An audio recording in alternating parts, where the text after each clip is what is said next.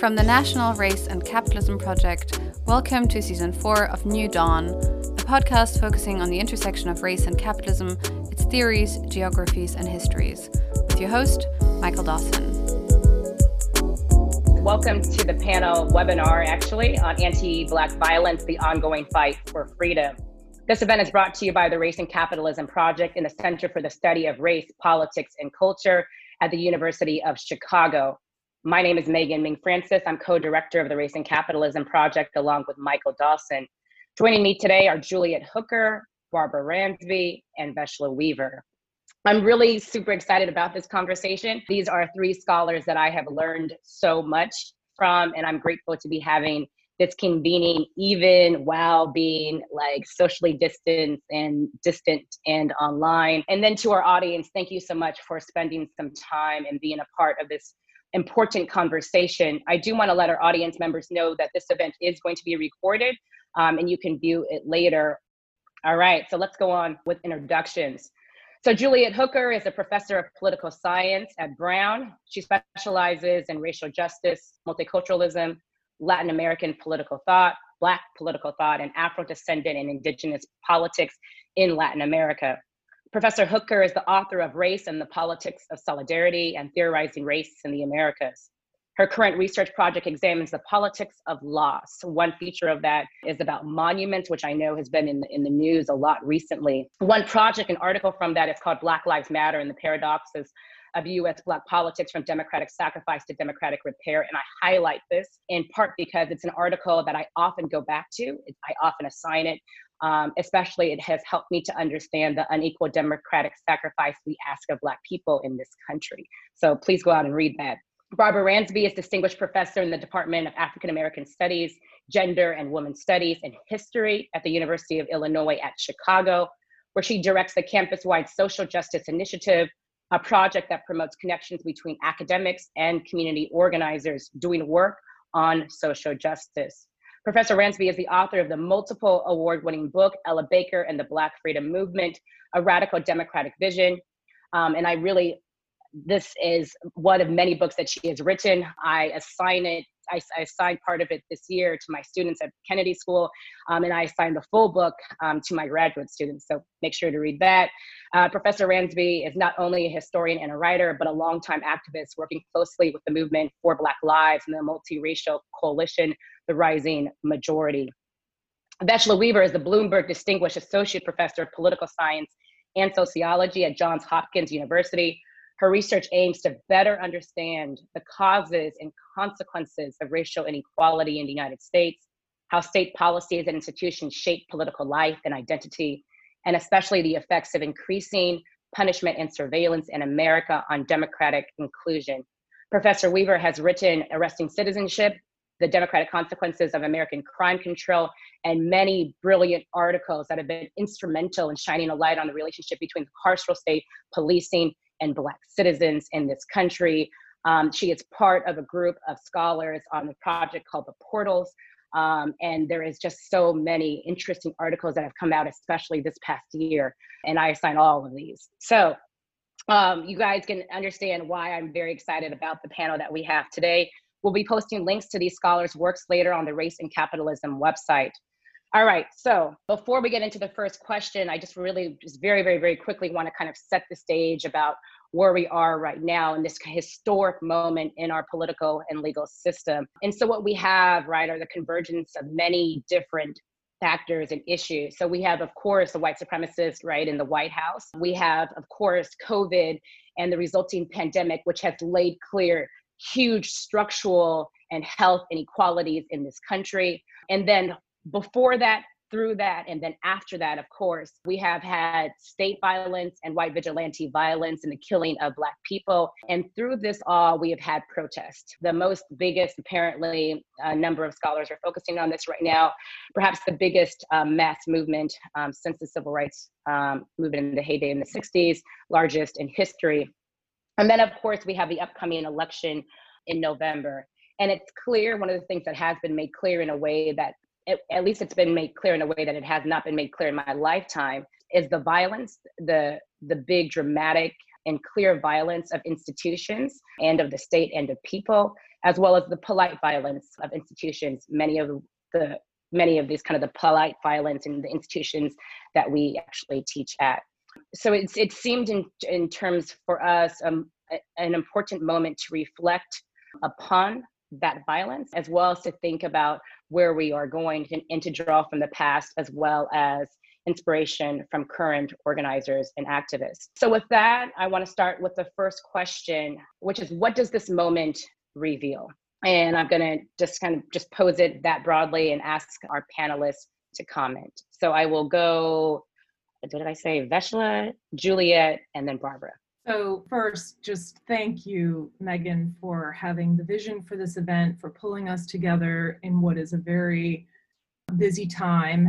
And thanks to the Race and Capitalism Project and all of the people behind the scenes making sure that this posting and this conversation is happening. So, the very first thought I had when you posed that question was internal to my own discipline, and that is that we keep talking about the fraying of democratic institutions. Indeed, in the run up to this moment, you know, many ac- academics, the kind of meme of the moment was, you know, among, I should say, academics not trained to understand and to analyze and to theorize race and power, kept sounding alarms about democratic backsliding. This is what American democracy is. This is how it has been operating for most of its history with only brief exceptions. We simply can't describe and narrate and theorize American democracy and how well it's doing without its link, its durable link to racial oppression. And police power was core to that project. And so once you understand this, the idea that democracy has some sort of hardline boundary from anti democratic governance or repressive uh, governance feels totally inappropriate. It feels totally obsolete and it occludes how Black theoreticians of democracy have been narrating that all along. And when I say Black theoreticians of democracy, I don't mean uh, necessarily just elites. I mean your average everyday person in the long oral history of, of uh, what uh, racial power is. And the Black counterpublic has long known and theorized this. Um, just before we uh, left for to quarantine from the pandemic, I had been looking at resistance to police, looking in in Black newspapers and looking at community alert patrols, um, looking at other forms of resistance to police brutality in the 1960s and 70s. And, you know, this is one among many quotes that I came across, and I'll just read from it. The difference between Germany and America is that fascism developed outside the state and then seized state power. In America, the forces of fascism already reside within the state. Right? This is 50, 60 years ago. And I think one scholar I would like to lift up in this conversation is Michael Hanchard's notion of racial res- regimes. And he argues that the most celebrated, long standing democracies had the most, had the longest and most entrenched histories of racial slavery, subjugation, police violence, imperialism, and highly unequal labor regimes. Um, and so this idea that we should decouple anti democratic rule from democratic freedom is the falsity. And he pushes us to consider, and here I'm quoting him democracy itself as a first order problem to confront, a barrier in its own right to equality. So I the first thought I had was, you know, in American democracy, the only tradition we have had is one of a formal democratic equality alongside serious exclusion, predation, and racial power, and that these actually codepended on one another. So I'll end there, but that's what I wanted to lift up in these first moments. I think building on some of what Vesla um, nicely said, the first thing that came to mind when I thought about your question was this idea of the power of protest. And that's because, you know, in in my subfield in political science and democratic theory, democratic theorists tend to talk a lot about the importance of democratic dialogue, of civic deliberation, of these forms of, you know, engagement that are seen as the opposite often of protest and particularly of, of you know, forms of protest that turn violent, right, and that seem to not follow these norms of, of civil disobedience. And I think that one of the things that has been, you know, absolutely shown by what has happened in the past, you know, month Um, since the protests erupted in in the wake of the killing of George Floyd is that is that the movement for black lives from the, the beginning right in ferguson and beyond and because of all the organizing that has been done that there's been an enormous change it seems. We don't know how durable it is but at least in the moment there's been an enormous change in public opinion in the united states in terms of particularly things happening that we would not have been able to imagine a month ago right this is in terms of something that you mentioned megan with the you know, the removal of Confederate symbols that had stood for decades, some for centuries, and that seemed like it would never, they would never be able to be removed. And suddenly, in the space of a couple of weeks, they're gone, right? And and those are symbolic changes, right? But we also are seeing more concrete things like cities that are now considering disinvesting in um, or reducing their investments in policing as a result of push by local activists. And I think that these changes show that, you know, the power of protest, the power of social movements to really move public opinion and therefore to force public officials to respond. You know, if you think about where we were in terms of think about the, you know, the Democratic primaries, right? Race had kind of fallen out of the conversation right? It wasn't really at the center. And, and we had ended up in a position where all the leading candidates were white, all the candidates of color had fallen out, and race was not it was it wasn't really central to the race and then suddenly right the protests push it back onto center stage and now people in both parties are having to you know find a way to to respond so i think you know on the democratic side right it's raising questions about well how far are Democratic elected officials willing to go in terms of meet the um, the demands of activists? And I think on the GOP side, it's raising questions about how effective their you know their playbook of running on white grievance is going to be this time around, right? Whether the changes in white public opinion in particular will be significant enough to really make that not not a winning strategy for them as it has been in the past and I think the, you know, this connects to another point, which is about how do we think about democracy? And this connects to Vesla's point as well, right? That democracy is more than just elected officials and political parties. And that if we look at this moment now, and there have been these, you know, a number of these um, moments where people were talking about suffering from democracy grief, right? That the being that the Trump administration revealed to them that US democracy was in disrepair. Of course, as Vesla pointed out, US democracy has been in disrepair for a long time, particularly for Black and non white citizens. And this is, right? So, you know, so this is not something new for some citizens. But the interesting thing is that now people are saying, right, that the hope for U.S. democracy, to the extent that we can think about, you know, signs of, of, of revitalization, they're coming from the protests against racism and the protests led by Black activists against racial injustice.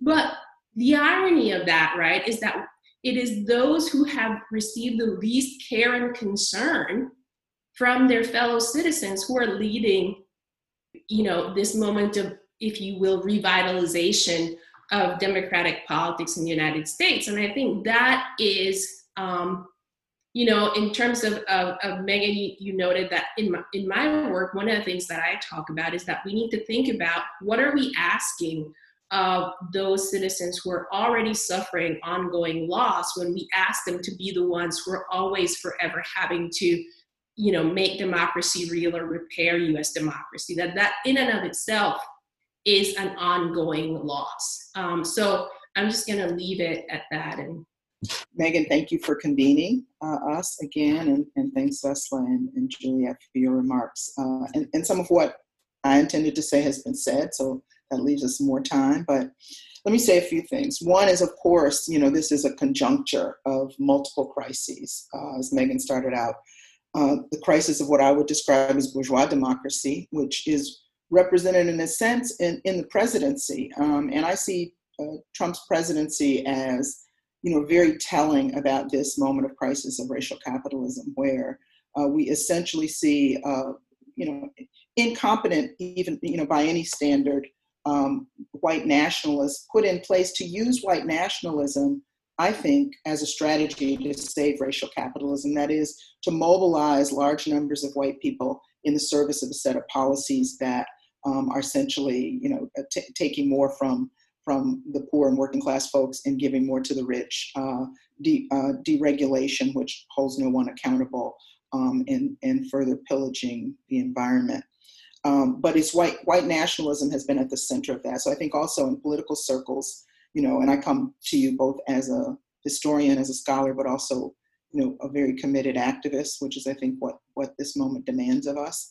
Um, but but uh, it's important to sort of see the ways in which the Trump presidency represents, you know, not a strength but a re- weakness in terms of ruling regimes, and so that's what I'm uh, reminded of. I think uh, you know the the other crisis, of course, is the, the confrontation of state violence. Uh, the the challenge to the police is really a challenge to state authority to use a coercive hand to keep poor and working class people in control. I mean, one of the things I said in a piece I wrote recently is that this is what uh, working class struggle looks like in the 21st century. And it is a blind spot of certain sectors of the left that refuse to incorporate an analysis of white supremacy into their critique of capitalism that does not allow them to see that. So these are not college professors and lawyers primarily. I mean, many of us marched in the streets, but people who were in the forefront uh, of, um, of, of, this protest and this uprising have been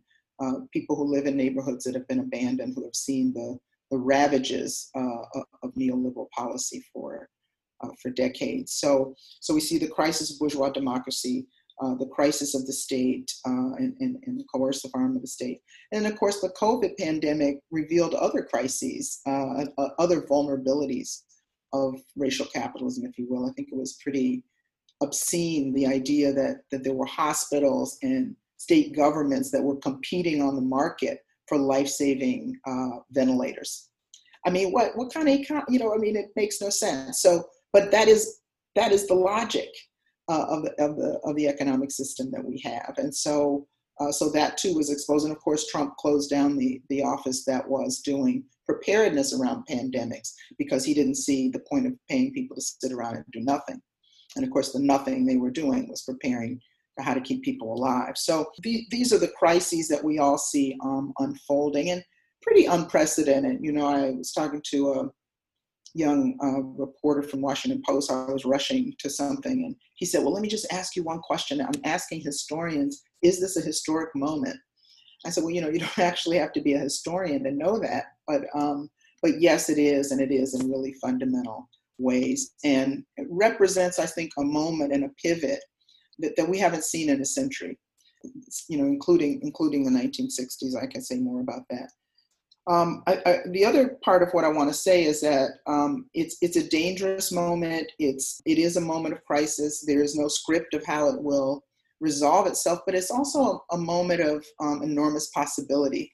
You know, I was happy to know more about Vesla's Portals project. We actually uh, have a project here that we're calling, you know, a, a portal project, kind of borrowing from Arundhati Roy's beautiful quote about the pandemic as portal. That is, how can we flip the script on disaster capitalism and say, you know, this moment of enormous suffering and, you know, an existential crisis, really, in many ways, how can we see this as a transition to something better, a different way of doing things? And so, you know, I've been very working very closely with the Movement for Black Lives. In fact, before this um, gathering, there was a press conference that announced uh, uh, the Breathe Act, which is uh, an attempt by the Movement for Black Lives policy table to offer a, a, piece of legislation that goes beyond what the more centrist Democrats and the Congressional Black Caucus have put forward that is really addressing some of the underlying causes of police violence and community suffering. And I think that's really important and it represents a shift and a pivot in Black politics in that um, people are no longer just satisfied with representational Black politics, you know, just get some Black folks in there and, and, and have them be Black, uh, you know, rather than actually deliver for poor and working class folks. So that's an important um, challenge. But we also see uh, this phase of the Black freedom movement reaching out very, very broadly. You know, Mo Mitchell is leading the Working Families Party. We've had um, a number of uh, gatherings with indigenous organizers as well as Latinx uh, organizers in the immigration rights movement, the United We Dream folks and Mijente and other organizations have been very much uh, in sync, as well as people doing organizing around Palestine and uh, people on the front lines of uh, uh, the Palestinian uh, liberation movement. So, so it's an exciting time. People are open to. I mean, I think Vesla said earlier. You know, we've seen, or maybe I don't know which one of you said it, some nuggets of brilliance.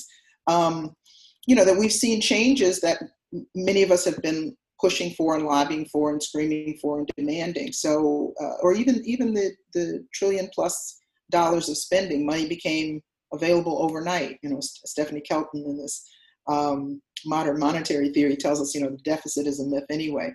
Uh, so, so money has become available. Policies have changed from Minneapolis to Oakland to LA to New York. Not enough, uh, and not the transformative agenda really that activists have been pushing for. But there have been significant concessions, and really people's minds opening up to the possibility. So, you know, I, so that's what I'll say to, to start us off. I, I just one more. The last thing I'll say is what I find great hope in, and when I, I did my last book on the movement for Black Lives and interviewing a lot of young feminist, radical, queer, anti capitalist uh, activists, and those folks have been working and struggling and, and studying and strengthening their hand for the last five years. And they are now really at the helm of what will galvanize the next phase of, of, this, of this movement. So I am hopeful and excited about that. Great, thank you so much. So I'm going to break from script real quick. It's actually a follow up question. I'm going to go Barbara, Vesla, and then Juliet, which is there was something that you said in your comments, Barbara, that I thought it, it's the question that I've been getting so much is that there's something that feels different about this moment. And so I was hoping that each of you could say a, kind of very quickly or a little bit about what is so different um, about this moment in the long black freedom um, movement. And i do i know in terms of for all of our research one one aspect that does come out is that freedom um, and equality is never won in a certain time right? That it's an always an ongoing process um, and i think that is something that a lot of people actually in this moment are like oh snap we do have to continue to struggle for freedom um, so i was just wondering if you guys could say a little bit about what is so different um, about this moment because I think that there is something really different about this moment, and I and I wanted to just stay on that for for a minute. Yeah, well, you know, historians say every historical moment is uh, is unique. It kind of keeps us in business. But I, I think what is different about this moment, a couple of things. One is in the 60s, of course, white people participated in what we call the civil rights movement in certain um, uh, certain aspects of it, anyway.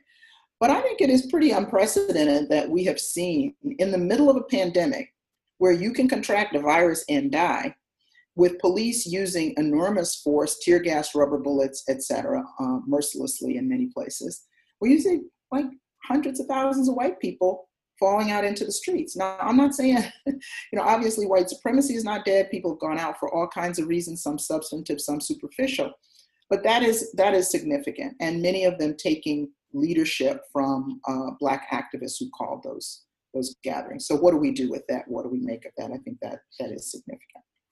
Um, and I think we also see, because of the leadership that has emerged in this moment, a much more holistic and I would say much more radical in the most positive sense set of demands. That this is not just about uh, George Floyd. It is not just about uh, violent racist cops. And it's certainly not just about bad apples inside those police forces. It's really about indicting state power and indicting racial capitalism. And if you scratch the surface of any serious activist that has been involved in this, that is what you will find as the analysis. Um, and that, that gives it enormous strength and potential. And I think, you know, also it, it, it puts us, on notice that, uh, that we can expect backlash to this movement. So, um, so those are two things I would hold up. I think there are other things. Uh, the, the holistic piece, I think, does come out of a, um, a centering around radical Black feminist ideas. A lot of queer and trans activists have been involved in this struggle and been giving leadership to it.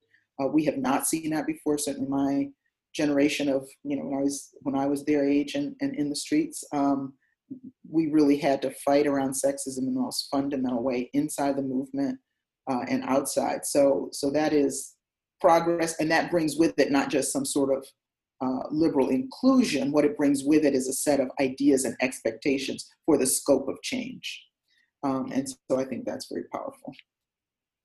I, I agree with everything that Barbara lifted up. I think the thing that feels very different to me, and maybe this is a footnote to something Barbara said about, you know, the the the attack now is not against individual actors, it's against state power and police power. That does feel very important in this moment.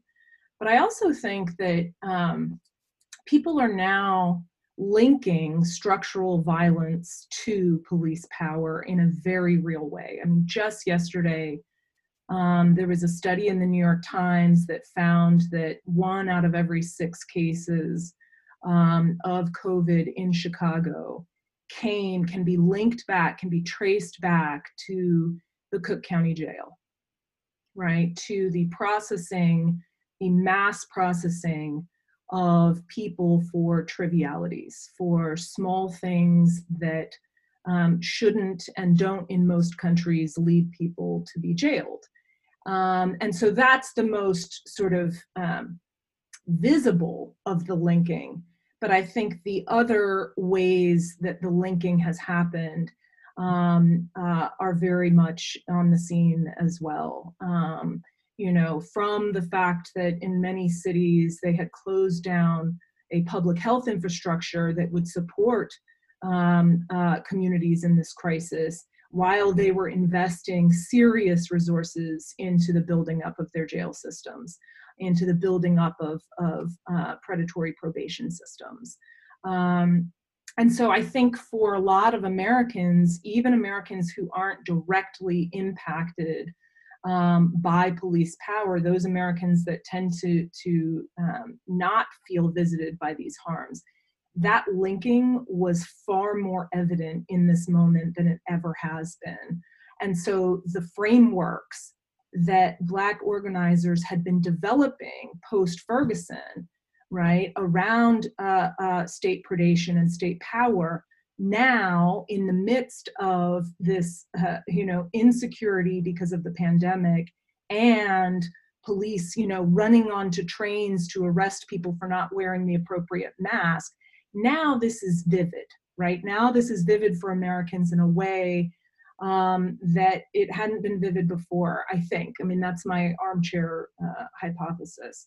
And so it does feel like we're at a new moment. We're at a a, a moment where um, we are no longer discussing police brutality as a separable thing from uh, uh, neoliberal di- disinvestment. We're no longer discussing um, the maiming of people by police as a separable thing from the insecurities of the job market and the insecurities of living in places where uh, schools haven't been invested in, where public health infrastructure hasn't been invested in. Now, your average everyday American can theorize that link for themselves and is witnessing it in real time um, vividly. Um, and so I think that that that gives pride of place to a certain narrative and undercuts the thing we normally see in these moments, which is oh, they're outside agitators, their grievances are fabricated, their grievances aren't uh, real, and they're not political um, and we need to you know hit them with with more crackdown measures. That in the midst of a decades long you know crime decline now that falls on deaf, deaf ears so I think you know um, I agree with with everything that that you all have said. What I would add to that is I think that we you know we need to think about this moment um, in terms of the context, long term, but also short term historical context. And I think you know one of the things that it, that we're seeing is actually that right the you know Obama's election right. Um, even though that was not in any way a transformational gain for black people or people of color really you know energizes this kind of racist backlash. And it happens actually not only in the us we see it in latin america as well where there's you know um, this mobilization of white grievance um, against perceived gains by black and indigenous people and and um, people of color generally. And i think what we're seeing now is you know, the mobilization of this politics of white grievance and so openly has made it more difficult for people to turn around and say, right, that race doesn't matter or that we're in this, right? It's no longer possible to make these arguments about being in a post racial moment. And so I think that sets the stage really for when, you know, we have the massive outpouring of um, protests against police violence that there's a backlash to the backlash, right? Um, and that this and the combination of the right the reemergence of this sort of very clear, you know, white nationalist politics, politics of white grievance, combined right with the emergence of a super visible um, black movement, black led movement for racial justice, really means that you know the a set of arguments that had held sway for you know for decades about you know that the you know we needed to move beyond race that race was not really important um, really weren't aren't possible in this moment. And i think that's why it feels different to me in in a lot of ways. And i think part of um, the other thing that i think is is um, you know is interesting to think about is to think about what what impact the fact that these protests were happening in the context of a global pandemic what impact did that have? Um, you know i'm working on a project on loss and so one of the things that i've thought about is that um, you know there was a way in which we essentially you know we're all dealing with various forms of, of loss you know in our everyday lives um, in you know in terms of, of, of you know deaths of people um, loss of human contact all of these things job loss economic losses and that in a way this you know this sets the context also because the the protests reemerge right in this moment in which you also begin to have attention paid to the racial disparities in the effect of the pandemic and the way in which you know um, it's it wasn't this shared disaster in the sense that it was clearly having a greater impact um, on racialized populations. And so i think there is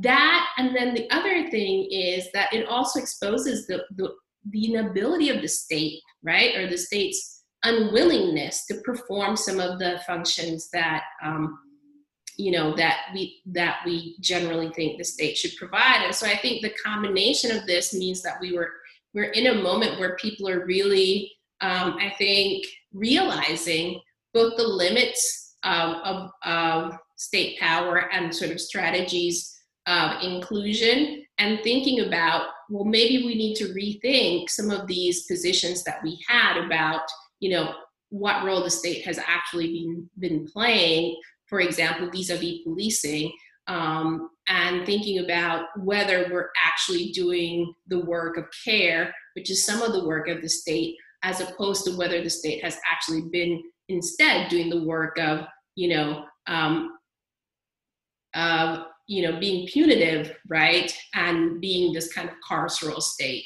And so I think this kind of global moment where what we needed was care, and the state showed itself to be unable to provide that really created a, crisis that highlighted and, and made it possible for people to see um, the failures of the carceral state. Um, so I'm going to move the conversation a little bit in terms of in thinking about what does freedom require of us. And so to think of, thinking in terms of responding to that very, very big question, I've been thinking a lot about the power of radical imagination to Black struggle, about the impossibility of emancipation, about the impossibility of Brown v. Board, about the impossibility of the March on Washington and federal voting rights legislation in this country. And it strikes me that so much of where we are right now is rooted in the radical imagination of Black people. So, thus, in thinking about kind of how do we organize now, how do we organize in the future, I, I want to return um, to thinking about um, Black radical imaginations. Um, and I'm wondering for each of our panelists, because we are like stuck with this time clock that is somehow keeping them going, um, if you could say a little bit in like one to two minutes about the role of imagination um, and the people that you focus on in your research, uh, that would be really helpful. So with that, I'm gonna go in order of Barbara, Vesla, and Juliet. Right. Um, well, that's such a great question because ultimately it's our ability to look out at the world as it is and to to see something else, to see other possibilities, and you know that's what that's what all I think good organizers have done, and and all you know sort of great thinkers have, have taken up that challenge. So I think about somebody like Ella Baker. Um, Ella Baker was born the the granddaughter of formerly enslaved people she um, grew up in the Jim Crow South. I mean, there was everything that should have restricted and constricted her imagination about what was possible in terms of freedom for Black people. And she just said no. You know, she said no. Uh, she said, I'm going to fight hard. She said, anything's possible. Um, and, you know, she believed in the power of people to transform ideas, to find the courage necessary to confront power. Um, and that was her mantra throughout her life. And so, you know, uh, you know, when I say she believed anything was possible, I should I should walk that back. I mean, everything is not possible, but but something is possible. And naming what is possible for our generation in our moment, um, I think is is the task. And so that was that was what she was about. Uh, and I, you know, I also think you know, imagining freedom beyond our lifetimes uh, is is is a challenge of imagination too. I just can't see it. I just can't see. Well, it might not happen in five years or ten years or twenty years, uh, but the possibility of a greater margin of freedom uh, in our world, in our nation, um, et cetera, I think is. Eslanda Robeson uh, was an anti-colonial activist and writer who I wrote about, um, and of course, you know, at the moment that she she visited the continent in 1936, black woman traveling in uh, you know, in colonial Africa. Uh, she did not think, and, and most people she talked with did not think uh, that they would see decolonization, right? Um, I mean, there was a, a, part of them that didn't believe it, but they fought for it anyway. So the sort of, you know, uh, pessimism of the intellect and optimism of the will, and and they they they willfully, you know, fought uh, to change the world, and in fact uh, did in many ways. But the work continues. So yeah, I mean, Robin Kelley's book Freedom Dreams is always great inspiration for me. You know, and talking about all the, the writers and the artists and the, the folks who who said, yeah, it's possible. It's possible. So that's what we have to hold on to. So a lot of my work of late has been on thinking about the question that I started with, or the provocation that we started with about um, about democracy and the anti-democratic features of police authority. Um, and so I've been asking a lot long before this moment, how do, how do citizens living under such institutional configurations and racial regimes, to use Hanchard's term, characterize their own, their democracy and their own citizenship? That's what I've been about um, for most of my career.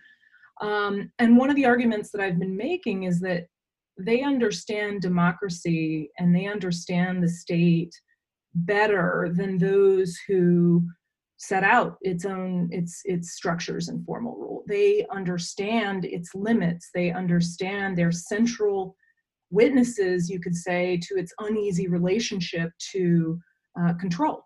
And they possess specialized knowledge. Um, they see inclusion at the top and predation and expendability at the bottom, even while people in our field begins and ends from the perspective of those who for whom domination is not a core concern. And and once you recognize that their knowledge has been discounted um, and then you seek to listen and you listen to the radical imagination you listen to the ideas and freedom dreams and aspirations of what things could look like. And once you turn to their theorization um, and narration of democracy as lived you begin to see that they call up questions and predominant frameworks of pluralism and liberalism and procedural justice. And um, and they often show us what a new vision could look like. And i wanted to um, read just a, a little excerpt from this portal's work with gwen prowse and this is a conversation between two people these conversations took place in the aftermath of of um, the Freddie Gray protests and, and Ferguson from about 2016 to 2018. And um, and this is a conversation between Chicago and Los Angeles. And, and notice that they are going back and forth between thinking about Black Panther, the movie, and Wakanda and the possibilities they see, and the actual Black Panther Party, um, and the actual experience of, of policing and wealth stripping here in, in the United States. And Chicago says, okay, so we understand that without police, there would be no criminals. And Los Angeles says there will be a killmonger making sure that, that Sharif, the protectorate of the tribe of the village, is we wouldn't need to police ourselves with violence because we would police ourselves with love and compassion because that's and chicago says that's key right there. That's definitely key right there right? So we wouldn't need you see we would need we would we need the police now because we are in need but we wouldn't be in need they don't really need police. They don't really do nothing. We understand we understand our excellence begets prosperity. So if you build excellence you build prosperity. You don't build disparity. You don't build need. You build abundance and wealth. In all of these things, there's no need for police to tell me where my wealth should be spent or how my abundance should be measured. Killmonger was giving everyone free access to resources to manage their reality. Now, how they would go about doing it is up to them. Okay, okay, and his and Chicago says, okay, so you just said free access to resources. So what if we just throw away the whole policing system and we start like actually training people how to police their own selves and their own neighborhoods? You know, like the Black, Black Panthers were actually doing like back in the day and stuff like that, instead of having like this whole different entity. Absolutely agree. Autonomous control of your cultural product. That's what Wakanda is autonomous control of its cultural product. See, it's also showing us this pathway of excellence where you can have self determination, self reliance, self defense, and autonomous control of your resources. People are missing the boat because they're afraid of revolution, because they don't know what it looks like. They don't know what freedom looks like. That's why it looks like a superhero. Freedom has to look like a superhero for it to be like this extraordinary attempt in life to succeed. So notice what they're doing they're deploying their radical imagination through the reading of Black Panther the movie to think about their own communities and what what policing would look like or whether there's even a need for police in a situation of of um, where safety deprivation and wealth stripping and being in need was not their context so anyway i i when you asked about black radical imagination I kept coming back to the fact that in these dialogues, um, that imagination, long before uh, police abolition and defund the police initiatives were in mainstream uh, conversations, they're already theorizing this. They're already saying we can do, um, we can con- control, we can control police, we can uh, protect our own. Um, so, thank you. You all have been talking about, you know, how um, the imaginations of, of those who are not the dominant are are formed and i've actually in my own work been thinking actually about how the imagination of dominant groups is formed, right? How do we form oppressive imaginations that rely on domination of other people? And, and some of that work led me to, to think about monuments and memorials, and particularly about, you know, the fact that you know, when you look at the United States and you look, and this is true of the Americas as a whole, we have a whole lot of racist memorials. We don't have many anti racist memorials, right? We have a lot of monuments to racists. We honor their legacy. There are very few monuments to that actually are actively honoring struggles against um, racism and this is something and, and here i'm not even talking about um, you know uh, you know if you look at the the landscape um, i think it's still the case that only about um, less than 5% of the um, public monuments in the united states um, depict african americans. And most of those were built after in the after the 1960s since since the 1960s and so and this isn't even just about a question of representation right that we represent the body politic um, and the body of the citizen is white um, when it's not but it's also about the fact that we we don't actually foster um, or create monu- you know landscapes that tell us that we should engage in anti-racism and that this is something that we should you know honor. Instead we honor these folks who who were exactly the opposite. And of course this has the you know things like confederate monuments for example which are the most um, clear example of these of racist monuments in the united states um, have been challenged since they were put up by black people um, and can you know and are now being brought down. And you know white public opinion has shifted to come around to seeing them apparently as as racist now. Um, but the interesting thing is you know i've been writing about um, um, you know the the monument to robert e. Lee in richmond the one that you know has had all the graffiti and and um, you know the images of george floyd projected on it and um, on Richmond um, on Monument Avenue. And in 1890, when that monument went up, and it was a celebration of white supremacy, it was literally a celebration of the defeat of Reconstruction and the re, um, you know, re-entrenchment of white rule and white domination in the South. And the editor of uh, the Richmond Planet, which is an African American newspaper in the city at the time wrote this editorial in which he said, you know, um, black folks were here um, and put up the, the monument because they literally were some of the labor that um, um was used to, to raise this enormous equestrian statue. And he says, and when the time comes, they'll be here to take it down.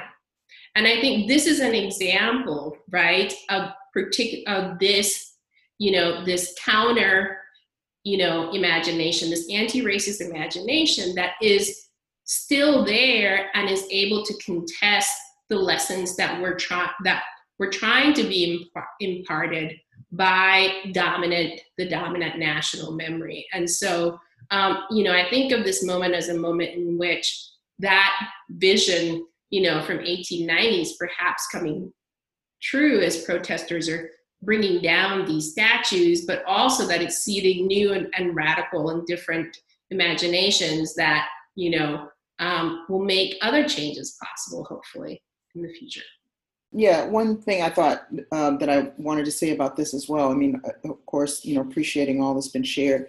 But one of the things I think is important in this moment too about the radical imagination is like we are so used to protest and resistance movements that articulate, you know, with eloquence and determination what we are against. And sometimes we don't uh, leave room for what we're for. And sometimes what we're for is, you know, it's a dream, it's an idea, it's ill defined.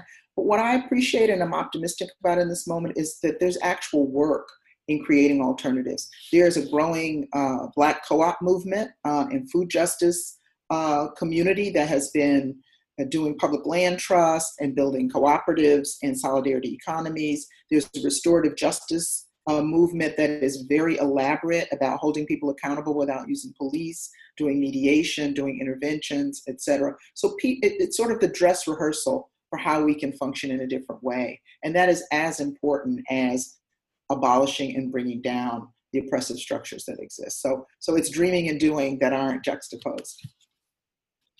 Oh, I love that. Um, that's going to segue into this next question. It's been clear that what we have right now doesn't work well. Um, and so, what is needed for repair? Um, what is something or different projects um, that could transform the present and could meaningfully contribute to power and capacity building for Black people? And I think that what's been really interesting and exciting about this moment right here is about the number of different projects um, that people have been engaged in. Um, I want to be cognizant of time, and so I'm going to be uh, I'm, I'm going to exhibit moderators uh, prerogative here and let you guys know that you guys have one minute to answer that very detailed question, and I will interject here just to make sure that we're we're able to move things along a little bit. Um, but can I return, if that's okay, to do uh, Barbara, Juliet, and then Vesla on this question? I will model being disciplined. Um, I, I, think that uh, you know Nikole Hannah-Jones had a wonderful piece in in New York Times Magazine last week about reparations, which I think made a very powerful case. I think that has to be um, on our agenda. I think those of us who do work in the academy um, have to understand our role in this moment too, and in some ways betray our training to work in isolation, to seek collaborations, to to look at ways that we can lend the work that we do to larger audiences where it would be very very well received and is very very needed.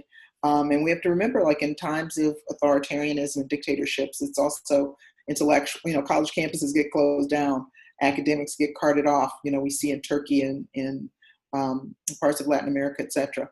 Uh, so, so to, to sort of understand our calling as scholars in this moment, I think is important, and to revisit, embrace, and seriousness the demand for reparations. I'm going to ask you just to do uh, uh, follow up a, a, tiny bit here. Um, there was there was a phrase that you mentioned in another webinar that you were in that like has stayed with me, um, and that I think is really valuable in this moment for a lot of us in the academy. Um, and you use the phrase insurgent intellectual work. Mm-hmm. Um, I think, and, and, I was wondering if you could say a little bit about what you mean by the, that term insurgent intellectual work.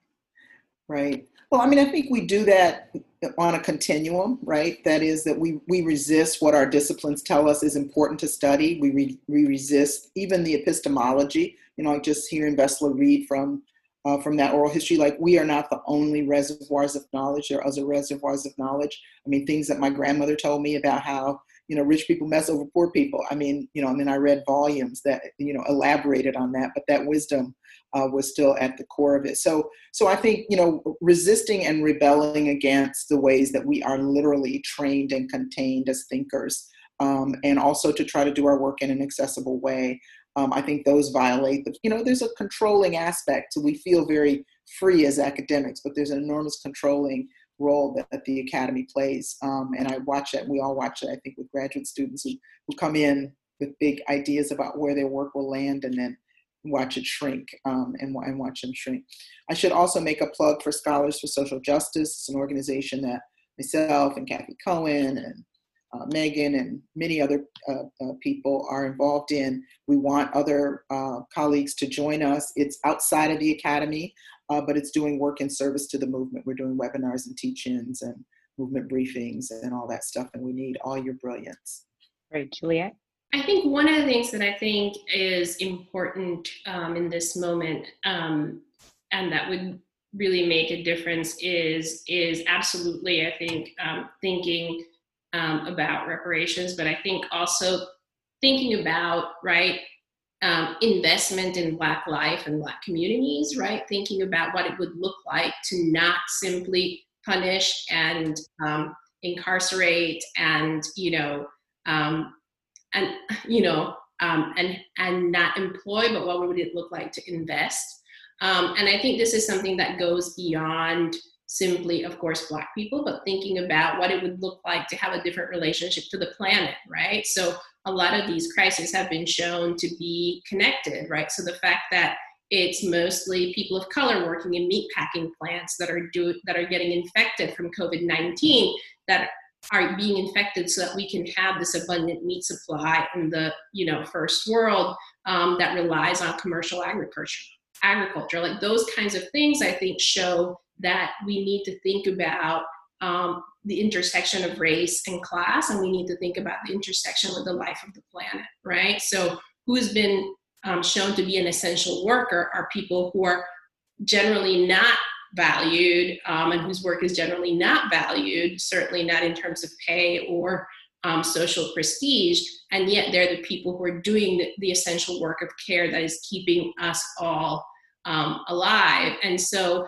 I think that that that shifting, you know, to thinking about how we think about, you know, um, about the relationship between you know race class and the planet and this idea of, of right who is essential and who is who is doing the work of care is absolutely um, central and i'll just say one little other thing is that i absolutely agree with the point about thinking about how our scholarship can be in collaboration with um, with movements and with struggles for racial justice. And i've been involved in a project of the anti-racism research and action network that you know, did um, we just came out with a volume that involved um, activists and intellectuals from seven countries in the Americas looking at Black and Indigenous movements who were trying to resist um, racist Black backlash across the hemisphere and carve out visions, alternative visions for the future. And, you know,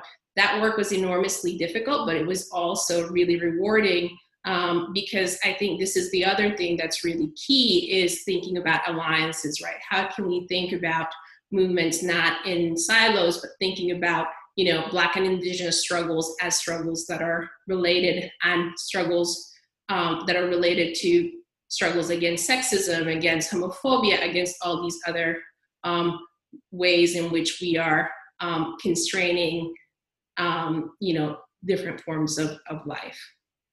I guess what I would say in my tiny minute that I have um, is that I'm a little bit worried that the radical ide- ideation that we're seeing in this moment um, not be bureaucratized. And I can already see this happening. I mean, some of the most ambitious um, uh, uh, ideas to reform the police in historically have always um, ended up growing the police and always ended up being stripped of their most radical potential community policing uh, you know even restorative justice you can see how foundations um, now are going to take that concept and and and put resources into a very stripped down idea of what restorative justice is right? Justice reinvestment right is a perfect case example. It was meant to starve the carceral system and then redirect those resources to building community centers and investing back in in uh, race class subjugated communities and it didn't happen um, and so i guess my concern in this moment is how do you re- how, how do you get around that puzzle that piven and cloward um, showed for us way back when of movements becoming um, incorporated into normal organizational politics and imperatives? Um, how do you keep the radical vision of what um, the challenge to police power looks and is? Um, how do you keep that central and not have it be uh, bureaucratized? And just to leave off, I'm the person that is um, today bringing lots of quotes to the conversation because I want to remind us that we've been here before um, and that this critique of police power has always been central to the Black freedom struggle. And the you know specifics of it may change, um, but it, it has always been there. And this is just from a um, from the behind the veil narrative collection of um, an oral history collection of people who lived through Jim Crow during the 30s and 40s. And this person says, So, what is jail for? It's to eliminate competition. These young militants, these young militants with guts enough and nerve enough to get up here and have a confrontation with police and with the public in general. We want to remove all these militants and make them docile, obedient, and to bring them back down to an attitude of subserviency. That's the game plan. right that's a narration from history that is very much apt in in our moment and so i guess i'm very concerned that we don't repeat um, the failures of the past repeat this all again in 20 30 years when our children are you know again in the streets all right so for our final question for the panelists who is someone past or present that you have turned to over the last month to help under help you understand what is necessary to continue to push the movement forward. Um, and let's go Vesla, Juliet, Barbara. There's so many people that have been so critical to and have been amplifying the problems with a racialized policing system for many, many years. Um, I guess I would go to uh, Malcolm X, who uh, long theorized um, what a police state looks like. Um, and I just came across this this morning. Um, he says, in areas of this country where the government has proven either its inability or its unwillingness to protect the lives and property of our people, then it's only fair to expect us to do whatever is necessary to protect ourselves. And in situations like Mississippi, where the government actually has proven its inability to protect us. And it is proven that oftentimes the police officers and sheriffs themselves are involved in the murder that takes place against our people, then I feel, and I say that anywhere, that our people should start doing what is necessary to protect ourselves. And that's exactly what's happening in this moment. I think the calls for police abolition recognize um, the failures of the past. It's why they're not calling for procedural reforms or police training or community policing or any other of the number of, of, of tweaks to the system that we've seen in the past. It's why they went directly to abolition and to defunding um, because they recognize the state's inability to protect. So, one of the things that I've been thinking about a lot is thinking about how we move struggles for racial justice forward without relying on always having to present the pain and suffering of Black people in order to try to um, produce some sort of transformation in, in white political attitudes, right? So how do we how do we get um, solidarity without it relying on this constant loop of, of you know of, of black pain and, and black suffering and, and so i've been writing actually about ida b wells who i think is is a really interesting person to think with in this moment because you know she was writing at a you know a similar moment of, of racial terror um, and wrote about police violence about race riots right about the you know um, violence against anti-black violence but she did so in a way I think that is really interesting because she also paid attention to Black lives, right? She she resisted, I think, the even as she shined a light on on um, you know on white violence, she resisted the idea, you know, the portrayal of Black people only as victims or only as right, victims of violence, and instead, I think, tried to give an accounting of, of the lives that were that were lost and that were impacted. And so I think of her as somebody who gives us a way of thinking about, you know, how do we balance that? How do we not simply fall into, um, you know, um,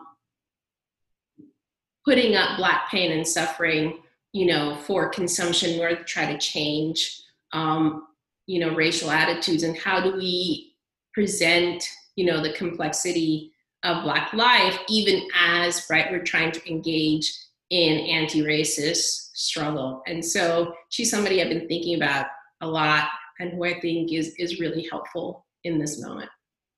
Yeah um, thank you for that question too. Uh, you know, I, have been thinking of Audre Lorde and Sylvia Wynter and James Baldwin and working class intellectuals like General Baker and, and Grace Lee Boggs. Well, you know, Grace Lee Boggs was academically trained, but grounded herself in a different place. Those were people who were influential to my own sort of intellectual growth and politicization as a teenager in Detroit um, in the 1970s. Um, and, the, and the wisdom there is, I mean, going back to your question about dreaming, is about um, you know, imagining and dreaming big.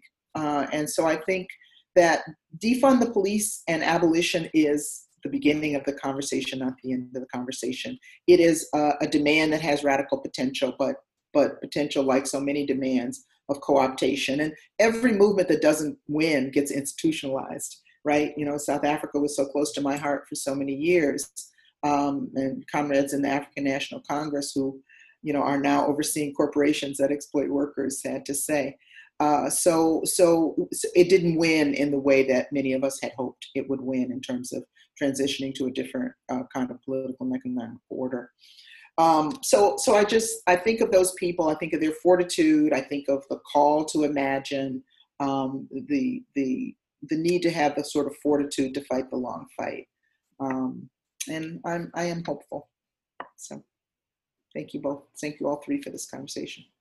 I guess for me right now, I really just want to thank um, the panelists today, Professor Juliet Hooker, Professor Vesla Weaver, Professor Barbara Ransby, for allowing us to think this time to think together um, through these important issues. And I really want to express my appreciation for the panelists for giving so much of themselves. Um, this has been an extraordinary um, moment in which so much time is being asked um, of people, especially of Black women. Um, and I just really want to thank you for all of your research and all the help that you've done, given this present moment in helping us understand it. Please find us at raceandcapitalism.com you can also follow us on Twitter at Race Capitalism to find out more on what's happening with the project.